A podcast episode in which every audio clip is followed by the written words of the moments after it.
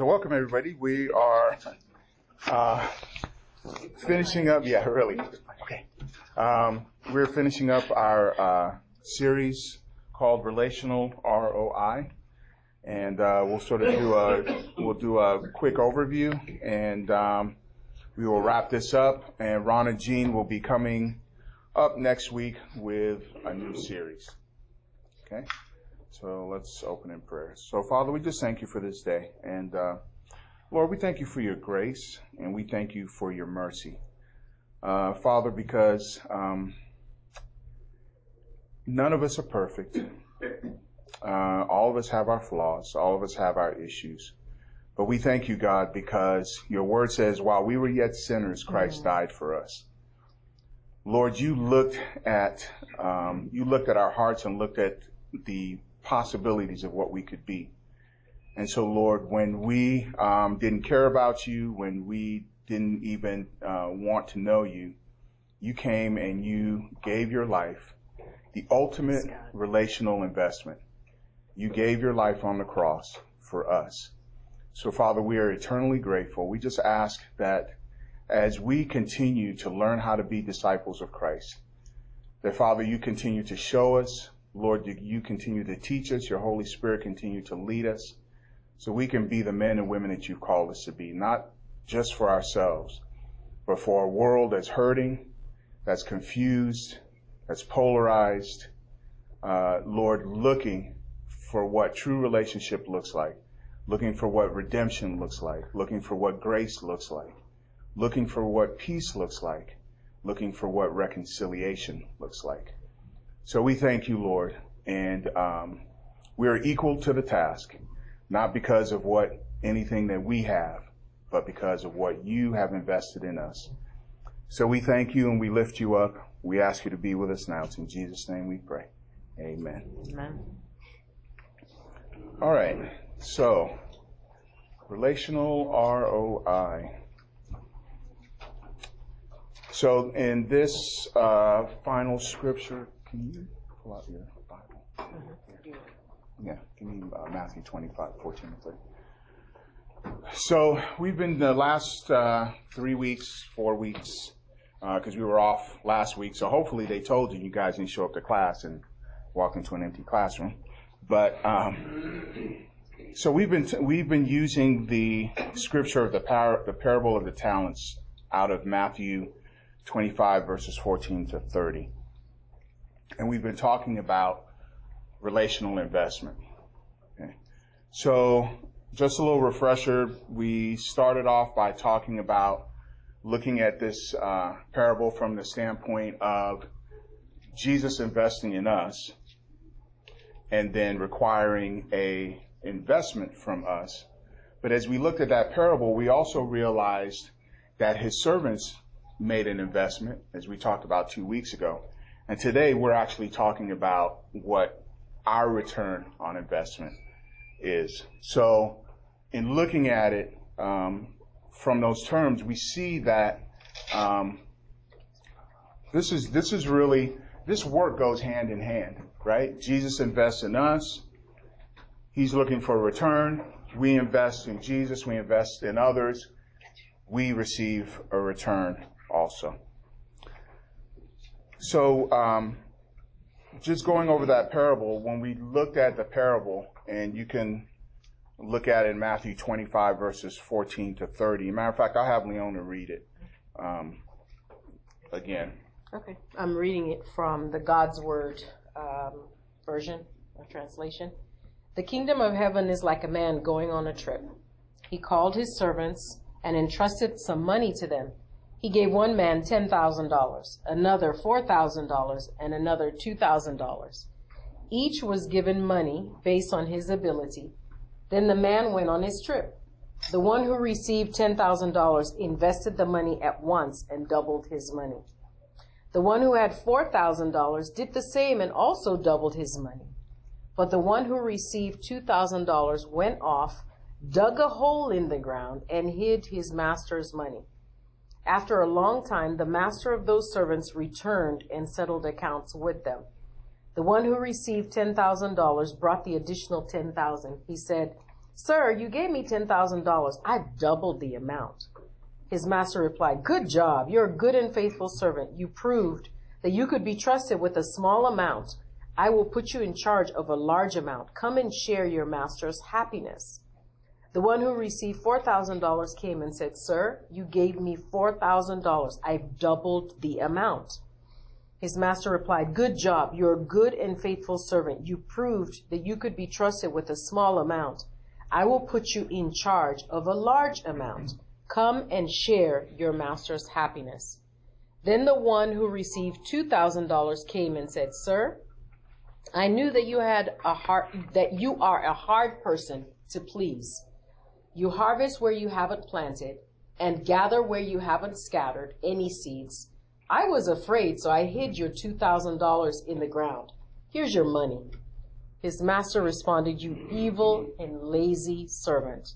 If you knew that I harvest where I haven't planted and gather where I haven't scattered, then you should have invested my money with the bankers. When I returned, I would have received my money back with interest. Take the $2,000 away from him. Give it to the one who has the 10,000. To all who have, more will be given, and they will have more than enough. But everything will be taken away from those who don't have much. Throw this useless servant outside into the darkness. People will cry and be in extreme pain there.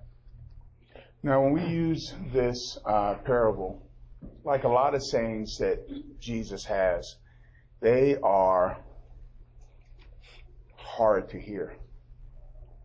But kind of, it's kind of like a gut punch, right? But as we've been saying through this series, and we've been talking about how important it is for you to know Christ for yourself. How important it is for you to know the scriptures for yourself. Because if you don't know the character and nature of Christ, if you don't know the character and nature of God, people read scriptures like that and they leave the church. They leave for faith. Right? They call Jesus narrow minded and bigoted. Right? And they say, how can I follow a God like that that's so hard hearted? Okay. And again, that's on us. Okay. That's not on pastor. It's not on your church. It's not on the guy that's on TV. It's on you. Right? You have a Bible. God has given you a Bible. He's given you the ability to understand. And if not, there's a thousand concordances out there that'll help you understand. Right? So one of the things that before we kind of go on that I notice in the that's been happening in the church is we like to teach a lot of stuff, but we don't like to teach the stuff that's in red letters. Okay? Because when we teach the stuff that's in red letters, it challenges us. It challenges us to our core to really grasp and try to understand what it is this God is saying. Because don't forget, the same Jesus that is saying this is the same Jesus that came down and got on the cross and died for you when you wanted nothing to do with him. When you hated him, when you spit on him, when you didn't want anything to do with him. That same God, that same Jesus went to the cross. Right? So Jesus is saying what he's saying for a reason. So I just put that there because we're in a day, we're in a time, okay? We're in a time where a lot of people, and the word says there'll be a, there'll be a time in the last days when people will gather around them a great cloud of witnesses to tell them what their itching ears want to hear. Right? So if I don't want to deal with hard sayings of Jesus, if I don't want to look at myself and look at my core and really realize what's going on, I'll just find a church that's going to tell me everything I want to hear. I'll just go and get myself a great cloud of witnesses that tells me, hey, you know what? Everything's all good. Right? Live however you want. Do it however you want. It's okay. There's no problem with that right? It feels good, do it, right? You know, you got that get out of hell free card, right? That's how we use Jesus nowadays, right? We use that get out of hell grace card. Well, yeah, you know, I know it's a sin and ah, this and that, but you know what? I got that grace. Right? I got that grace. Know your word. Know your word. Know the Christ who you're serving. Know the God who you're serving. Okay? So anyway, that was a sidebar. So in this parable, the money that Jesus gave these servants was equal to time, talent, and treasure. And for the um, for this class, we talked about it from a relational standpoint. So two weeks ago, or three weeks ago, we talked about the relational investments that Christ puts in us, right? Gives us. Because we also talked about we can't give something to somebody else that we haven't received ourselves, right? So it's hard to go out and show appreciation to somebody if we don't know what appreciation looks like, right? It's hard to give affection to somebody if we don't know what affection is. It's hard to give attention to somebody if we don't know what attention is, right? And so those things, we need those things. You've been created as needy people that need those things, okay, intentionally so that relationship is formed. God is a relational God. It's all about relationship. From Genesis to Revelation, it's all about relationship. Relationship with Him, relationship with others.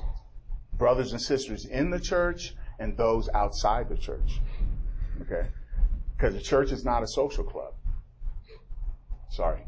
That's what you thought. The church is a place where we come together as brothers and sisters, where we can heal, where we can grow whole, where we can mature, so we can go out. Right? I have a friend at, uh, I have a friend that I work with, and good brother in Christ, and um, love him to death. But the church he goes to, um, he's like, we don't really associate with people outside of the church. That's not what we do.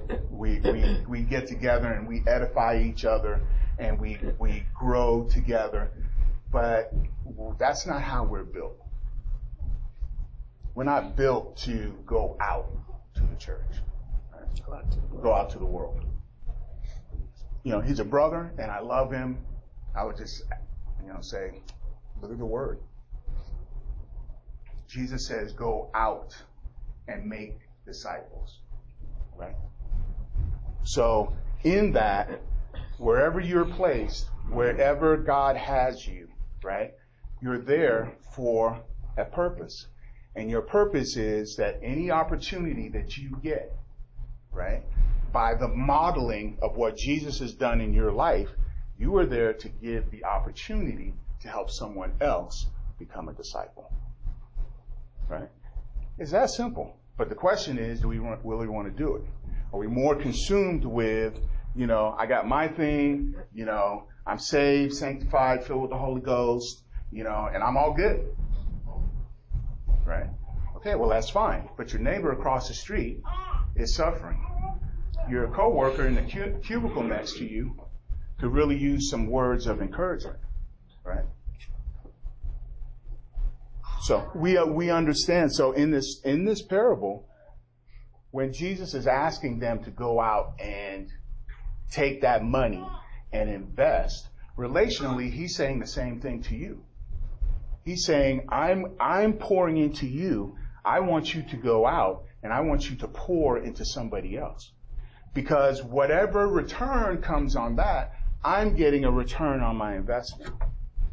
Okay. Likewise, those servants, when they got what they got, Okay? They had to apply themselves to get that return. Because when you looked at the last servant, the last servant, he got what he got. He was like, oh, you know, I'm really scared, master. I'm gonna, you know, I don't want to lose the money. So I'm gonna sit here with the money until you come back. And when you come back, I'll give you the money. Right? Totally missed what he was supposed to do. Okay? No return. He didn't put any investment in right? So Jesus gives him an investment, says, I want you to take that investment, I want you to invest it because I want a return. He didn't understand that to add to that, he invests something because the other two servants invested something, right? They just didn't sit there with the money and go, right? They actually had to get up and go out and do something with the money. That says a lot to us also.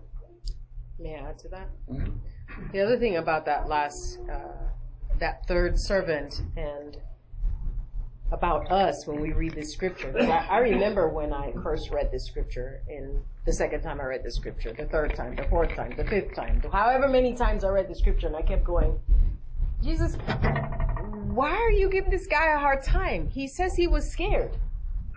It just doesn't seem like you to give somebody a hard time because they said they were afraid of you. I don't get it. But I kept asking the question. And I knew that there was something there that I was missing. I, I didn't get it. How often do we come across things in the Word, like Joe said, the red letters, or something that Paul says that, you know, that blows our minds and we're like, I'm not, I don't understand. That just, I, that just doesn't seem to fit with who I know God to be. God is so loving. He's so kind. He's so generous. He's so full of grace. He's forgiven my sin even before I came to know him. How often do we sit and we ask and, and stay with that attitude of asking, help me to understand what the issue is? Cause I mean, based on just the words, and and God's word is is is written. It's translated at maybe a sixth grade level of English, so it's almost about as simple as it can get. And I'm still not getting it, Lord. What investment are we willing to put into those things that are heavy, that are different from kind of the way we see the word, right? What investment are we willing to make? This man didn't even go like, um, Joe, make like you're giving me money to, to invest and, turn around. Oh, wait, wait, boss. I'm sorry. I don't get it. What is it you want me to do? I don't get it. Could you explain to me what you mean by giving me money to invest? Because I don't understand. He didn't even ask. He just made an assumption. And the issue was what was in his own heart that hadn't he he didn't even ask enough questions to question well if he's given it to me to invest it kind of implies that he trusts me to do something with it what's going on with me that I don't want to do something with what he's given because he's given it to me he's given it to you he's given it to you right I saw him do all this He's given it to the three of us. And they're off doing whatever with it. And here, what's going on with me? Do we allow the word that we don't understand to turn around and question us so that we can be and do what it is He's called us to? Or do we just write it off? I think a good point in that is that that third, excuse me, when you're done, um, that third servant, um, not only did he not ask any questions, Jesus makes a good point where he says, well, if you were afraid, if you were really mm-hmm. afraid of me, how come mm-hmm. you didn't put the money on deposit? So at least I got something. But he didn't even do that. And it's interesting because Jesus exposes him and says, you know, it really wasn't about fear it was more that you didn't really have a desire to do what I asked you to do. You didn't really have a desire to extend yourself. You didn't really have a desire for that. You just kind of put the money to the side and go, okay, yeah, well, when you come back, here's your money. You know, you didn't do anything. Right? So what would we expect? What would we expect Jesus' response to be? When you were saying about turning around asking, mm-hmm. you know, and I think as Christians sometimes, because this happened to me last week with a coworker who's going through a very big crisis right now. And I was talking to her about trusting God, and I was so glad that because sometimes we say, well, just pray and trust God, Mhm. and she says, well, Elaine, what does that look like? Right. And what does that entail to trust God? But a lot of times we just assume people know. Right. Even I tell them pray. Well, how do I pray? Right. You know, and how do I establish a relationship with God? Then to go through those steps with them. But we just assume like that, you know, hey, take this money. I don't know. And some people will. They won't ask that question. Right. They'll just say, okay, I'll, I'll, I'll go home and pray. And they feel intimidated, like I don't want to ask the question, I feel Mhm. embarrassed, you know. Uh-huh. But maybe we ought to delve more into it and say, you know, Mhm. you know what faith Right, looks like, you you know know, what what trust looks yeah. like. Exactly. Right. Exactly. So us acting more like disciples, really, you know, really taking the time to, and again, it's relational, right? It's, it's, it's relational. It's all relational, right? And when we get that core part of it, that it's relational, right? We begin to see the fruit because that's where the fruit is. Uh, let's go to another scripture. Sorry to play with babies. It's okay. You want me to read it for you? Uh, no, I'll read it. And you keep playing with the baby. Um, so this is uh, Matthew 25, verses uh, 31 to 40. And so it says, When the Son of Man comes in his glory with all the angels with him, he will sit on his throne, on his glorious throne. All the nations will be gathered before him, and uh, he will separate the people one from another, as a shepherd separates sheep from the goats. He will put the sheep on his right and the goats on his left. Then the king, right, underline king, then the king will say to those on his right, Come, you who are blessed of my Father, take the inheritance prepared, uh, take your inheritance, the kingdom prepared for you since the creation of the world. For I was hungry and you gave me something to eat. I was thirsty and you gave me something to drink. I was a stranger and you invited me in. I needed clothing and you clothed me. I was sick and you looked after me. I was in prison and you came to visit me. Then the righteous will say to him, Lord, when did we see you hungry and feed you or thirsty and give you something to drink? When did we see you a stranger and invite you in or clothes, uh, needing clothes and clothe you? When did we see you sick or in prison and come to visit you? The king will reply, truly I tell you, whatever you did for the least of these brothers and sisters of mine, you also did for me. Right? Relational investment. Because if you're going to close somebody, right, there's some relational interaction there. If you're going to feed somebody, there's relational interaction there. If you're going to take care of somebody who is sick, there's relational, right, investment there. And so what Jesus is saying to them, right, and we had talked about this before, that they had an understanding that's who they were created to be. See, one of our biggest issues is we come into the church, right, and we pretend to, as much as we know, be Christians. But we don't really know what that means, right? We really don't know what that means. Jesus right there is telling you what that means? He's telling you that that's what you were created for. You were created to be that person. You were created to do those things, right? So we talk about today relational investment. That is your relational investment. Okay? It's your relational investment. Jesus did everything that he could and continues to. Because again, we're people that we all got issues, we all got broken places, right? So in this, in this thing called justification, right? As we are learning to be more like Christ, as Christ exposes more areas in us that need healing, shameless plug for Clinton Street, right? Not shameless. Um, right? As that happens, as we grow and as we mature, we begin to understand, oh, okay, this is what I was made for. This is my purpose. This is what I'm supposed to do, right? This becomes the priority of our lives. Not making money, not buying a bigger house, not buying a car. Now, I'm not saying those things are not essential, or I'm not saying that you don't need those things, but it's why Jesus says don't invest your life in things where moth and rust corrupt. Right? Where that happens is we get caught up in the things of the world. We get caught up in, you know, a long time ago I used to say, well, wow, I love the 49ers and I love my car and I love this and I love that. And Jesus, one day I was reading, he said, you know what? Don't say that anymore.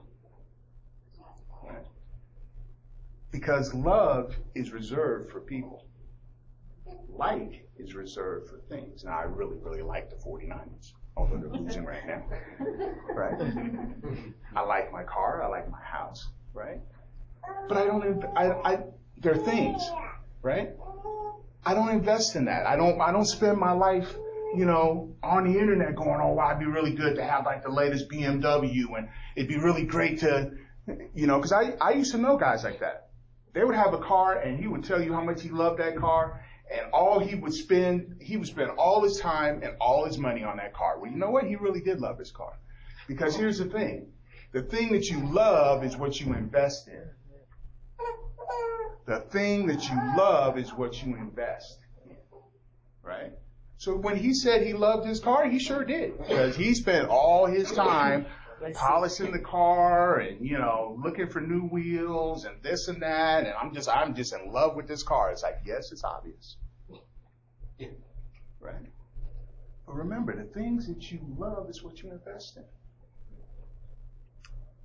Right? So when Jesus says in Matthew 22, 36, verses 36 or 40, and he says the greatest commandment is to love the Lord your God and to love your neighbor as yourself. What's he saying? We're talking about a relational investment. So God is really saying, if you really love me, you're going to invest in me. If you love your neighbor, you're going to invest in your neighbor. Right? That's where your treasure is being built. When Jesus says, build your treasure in places where rust and moth will not, that's exactly what he's saying. And he's talking about it from a relational standpoint. Okay? So we got to be really clear about that. We have to be really focused on that. We really got to understand who we've been created to be. And so when we go on this journey of being, becoming more and more like Christ, what happens is we put up this standard that Christ has.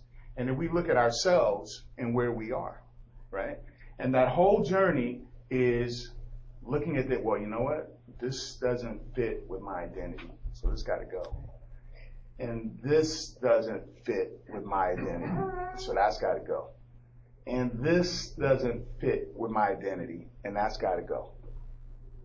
Right? So we're, we're being made more and more in the image of Christ. And like these in Matthew, right? They got to the point where they were like, Jesus, we're just doing what we do. We're just doing who we are.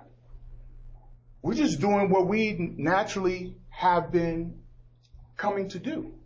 So we didn't know when we were helping the stranger and we were visiting the sick and when we were clothing the naked, right?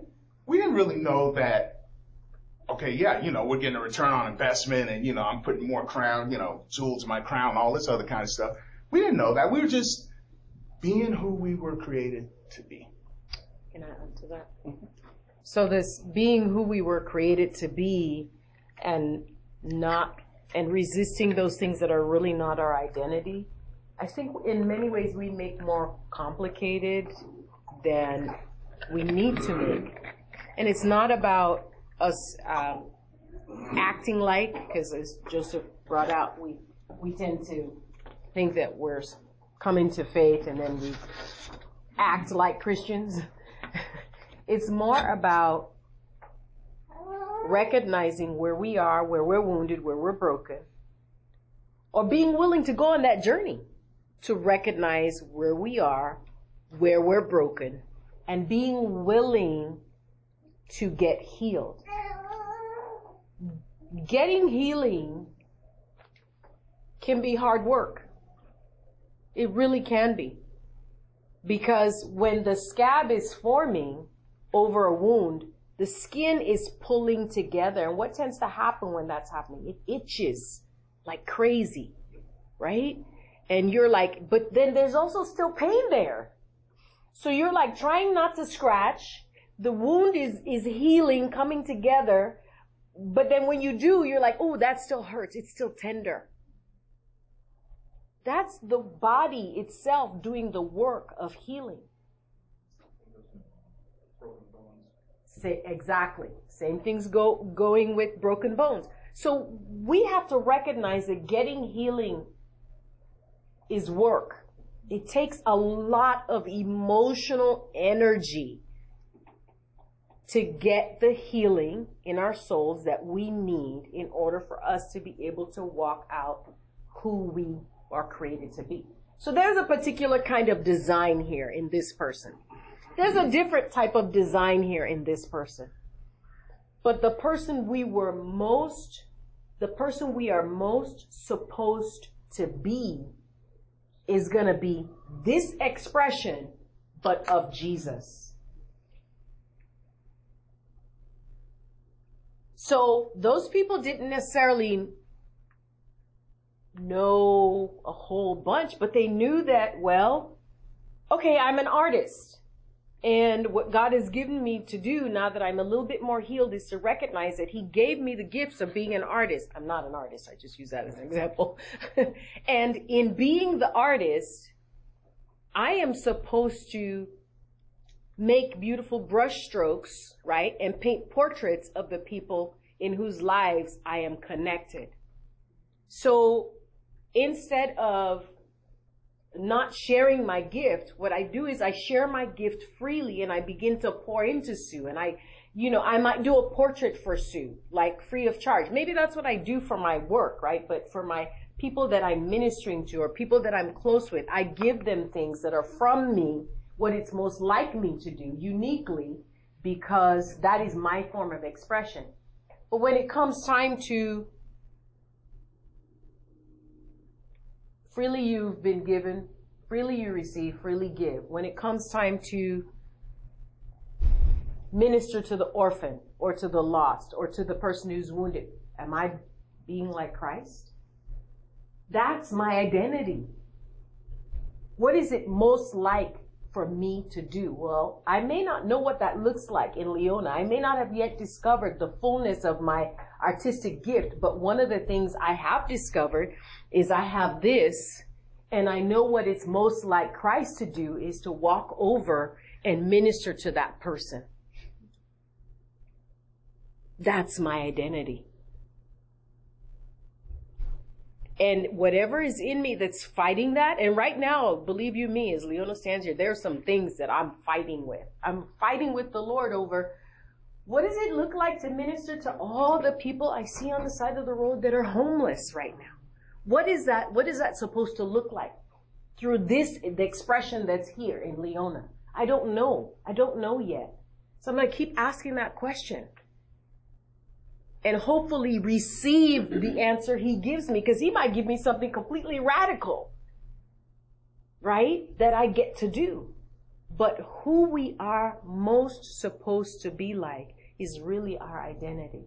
So it's not that, well, it's not my thing. Is it Christ's thing? Is it Christ's thing? That's my identity. Um, somebody I want to talk about before um, we go to um, wrapping this up is um, most of you guys know that uh, John McCain died um, a few weeks ago. And at John McCain's funeral, and I've always liked John McCain. Um, you know, I used to be Republican, then Democrat, and Independent. Now I'm Christian. Because Christian has no label. Sorry um, has one label, and it's the best label. But um, yes, exactly. But he did something that I really appreciated because the thing that I appreciated about John McCain the most was he was one of the last great politicians that could voice his opinion He could be very strong in his convictions. But he always put the good of the country above that. And when he passed, Democrat and Republican said, you know what? We would fight with John McCain tooth and nail on something. But there was one thing about John McCain that we, there was no doubt about, and that he loved his country. And he did a very, very strategic, interesting thing that he left a legacy not only for those that are not Christian, but actually those that are Christian. And I don't know if John McCain was a Christian. He might have been. But he left a very powerful statement. And what he did was he had George Bush and Barack Obama give the eulogy at his funeral. And what he was trying to say to America is that look, okay, we're a nation of a whole bunch of people with a whole bunch of different ideas. But never forget that you are one nation. We have to learn to, yeah, we can, we can vigorously debate and we can, you know, I don't agree with that or this or that, but at the end of the day, right? We are one nation. And he made, and that statement was so powerful that John McCain made that it was unmistakable by everybody that saw it, right? Because with Bush, he had a lot of things that they butting heads about. You better know that he and Obama, uh, Obama bang heads on a lot of stuff. But the one thing that he said was, I never doubted that he didn't love America. I never doubted that he didn't love America. And the reason that I'm saying that is as Christians, we have a polarized country today. Today it's, if you don't agree with me, the hell with you. And I'm using that word specifically. The hell with you. Okay? Jesus made one statement that if this country is not careful, will come to pass. Jesus said, a house divided will not stand. A house divided will not stand. So as much as you don't like the person on the other side, just remember, okay? That if both of us don't learn how to get to get along, right? Guess what? We all fail. Nobody wins. And as Christians and as what we have been given to do, we need to be the side on Christian God's side. What does God's word say?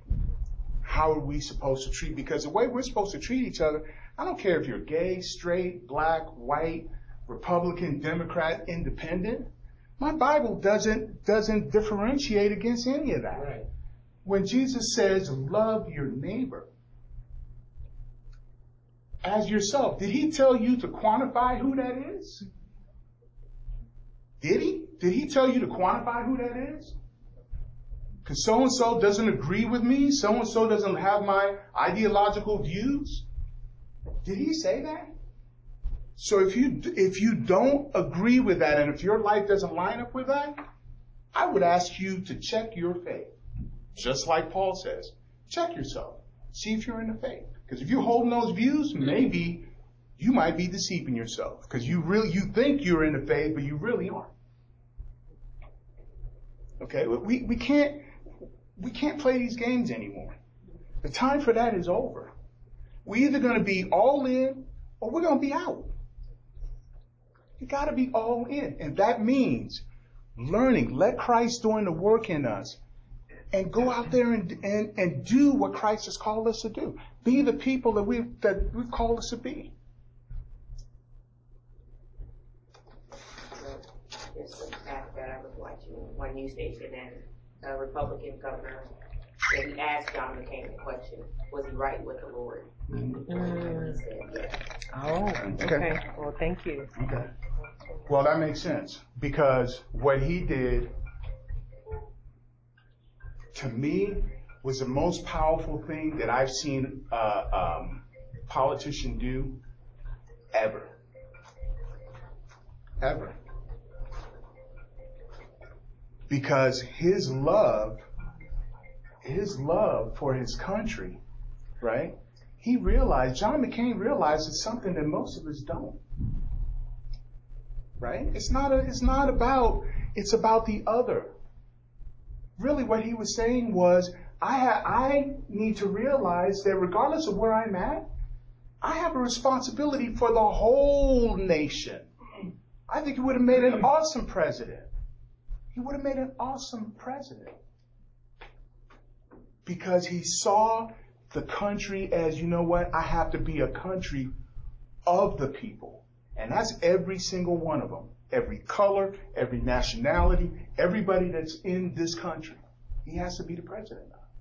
So anyway, I think the same thing boils down uh, when you look at the family. Mm-hmm. A lot of times, what does James say? Why do we have quarrels? What does he say? It's because of our own selfishness. So think about it in a household. If I'm so adamant that my position and how I see the way the family should structure or should operate is based on how I'm wired, there's never going to be peace in the household because I totally neglect the fact that God has done a multifaceted, that's what it says in Ephesians 3, 9, and 10, a multifaceted expression of Himself. There is Him and then there is me.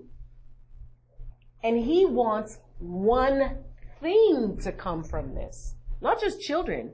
He wants a oneness. Mm-hmm. So if he camps on his position and I camp on my position, what are we going to have?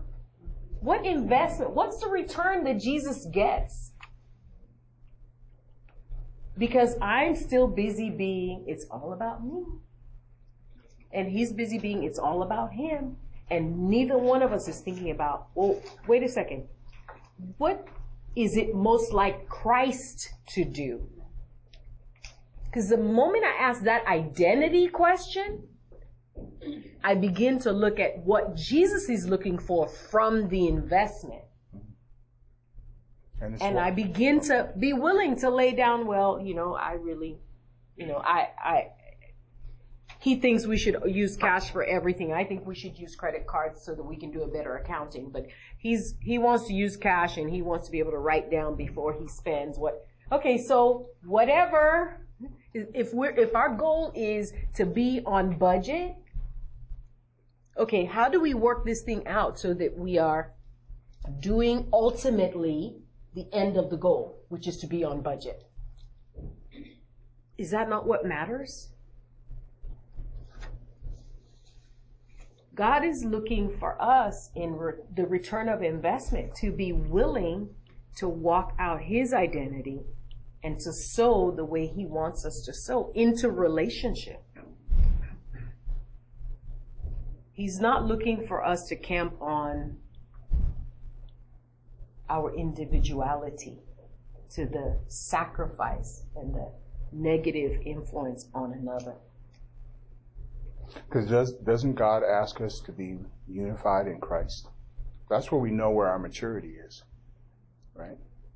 When we can still disagree and still be unified in Christ, right? Then we know that we've reached, we've attained a level of maturity that Christ wants us to attain. So let's finish this up. Um, let's look at five returns. Um, so the returns on our investment um, are evident from the standpoint of eternal life and, and uh, getting to spend eternity with Christ. But there are investments that we receive here and now. And uh, I picked five. Uh, there are more than five, but I just picked five for um, just for the sake of, of time. So the first investment, the return that we get is peace. Okay. This return has the ability to carry us through any situation or circumstance, It keeps our eyes focused on Him and His promises, knowing that He will never leave us nor forsake us. Okay. That's the first return is peace. Scriptures for that is John 14, 27, John 16, 33, and Romans 8, 6. So you guys can study that out on your, on your own time. The second return, and Leon and I were just talking about that this morning, is joy. This return keeps the love of Christ and the presence of Christ a reality in our lives, knowing that we are loved by Him not for what we have done, but who we are releases us to live joy filled lives. Okay. And this is one that's really important. All of them are important, but this one also is important, right? That joy of knowing that we are in Christ, the love of Christ, and the presence of Christ that we stand before. We've talked about it before. Um, we stand continually in the presence of Christ. And what's so important about that is we're people that like to unfortunately compartmentalize, right? So we come to church and, you know, we're saying hallelujah and we're in church and, you know, so we don't use those curse words we use with the guys when we're at work during the week right? And we don't watch that stuff that we know we're not supposed to watch, right? Because we're in church, right? We're trying to be holy for that one hour or hour and a half, right? Because somehow or another, I don't know, in our mind somewhere, maybe we don't think that Christ is watching what we see on the internet at 11 o'clock at night. Or somehow or another, we don't think that Christ sees when we are having that phone call we're not supposed to be having. Or we're changing the numbers on our tax return so we can get a better return. Right? Somehow we don't think that Christ sees that. Right? We live 24 7 in the presence of God. So you may be fooling yourself and thinking, oh, you know what? Well, God's not going to see that. Newsflash. His name is Emmanuel. Which God is, with us. and that's, he doesn't take vacations, right? Jesus doesn't go, hey, I'm checking out for two weeks. Be good. I'll be back. Right? And then you're like, oh yeah, okay. You know, Christ has gone on vacation. So now we can, you know, we can do all that stuff because he's not here. Sorry. You gave that up when you let Christ into your heart. You gave that up. So, what happened to me is um, I usually have my morning routine when you were talking about where you spend your time at. And so my morning routine is I get up and spend time in the Word, and then as I'm getting praying and as I'm getting dressed, I love to watch Charles Stanley, just listening to him as I'm getting dressed. So for a while, I got obsessed with the politics and watching uh, my favorite news network. Yeah. So slowly but surely, I was getting in the Word, I wasn't listening to Charles Stanley anymore. I was listening to the news all the time. So I was having prayer with God, and He was checking me about that. And I'm like, I gotta do better, Lord. I'm gonna go back. I'm gonna go back. So when I came home that day, out of habit, I went to go turn the channel on, and the channel was blocked. I'm like, what happened? You know, and my daughter played a joke on me and blocked the channel, put the parental controls on it because she said she thought I was spending too much time on it. Oh, so, now she's back at college, but that's a new way parental controls, controlling the parent. That's a good one.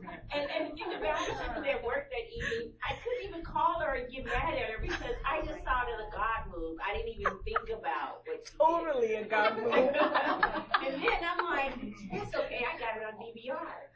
So I went to DVR and it was blocked on DVR. And I'm like, so I'm like, so I'm like, okay, I'll deal with it for a day or two, Lord. So I said, I'll watch it at work because I'll watch it on. I can't even remember my password to get to the TV. And I'm like, okay. Oh my god! I God. have it downloaded the app from Comcast. Wow, I'm you like, still didn't get to it? She still didn't get it.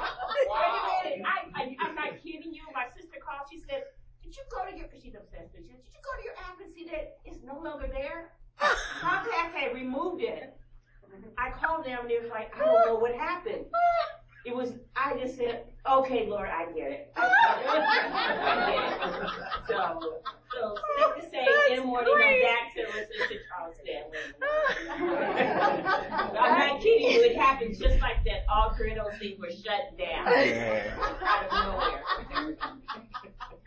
That is I- a that is wonderful awesome. story. I- oh that my is great. goodness.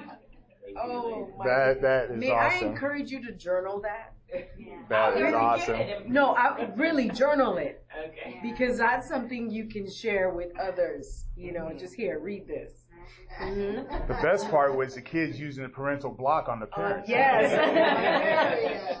That was pretty good. She would not give me the passcode after a while. I'm like, that's okay. I mean, I'm not even gonna bug you guys.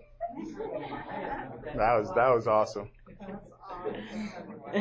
Okay, so the next return, we'll wrap this up. The next return is patience. This return causes us to trust the Lord with hope.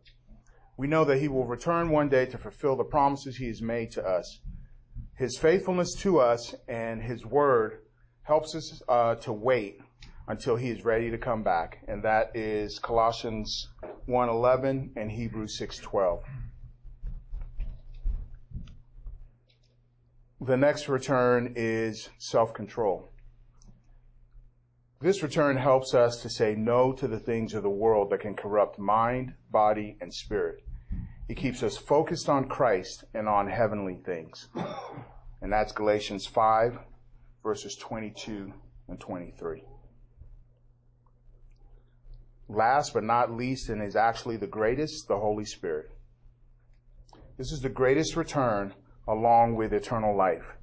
God's Spirit living on the inside of us joins us to the Father and the Son, assures us of eternal life with them, and gives us access to every return.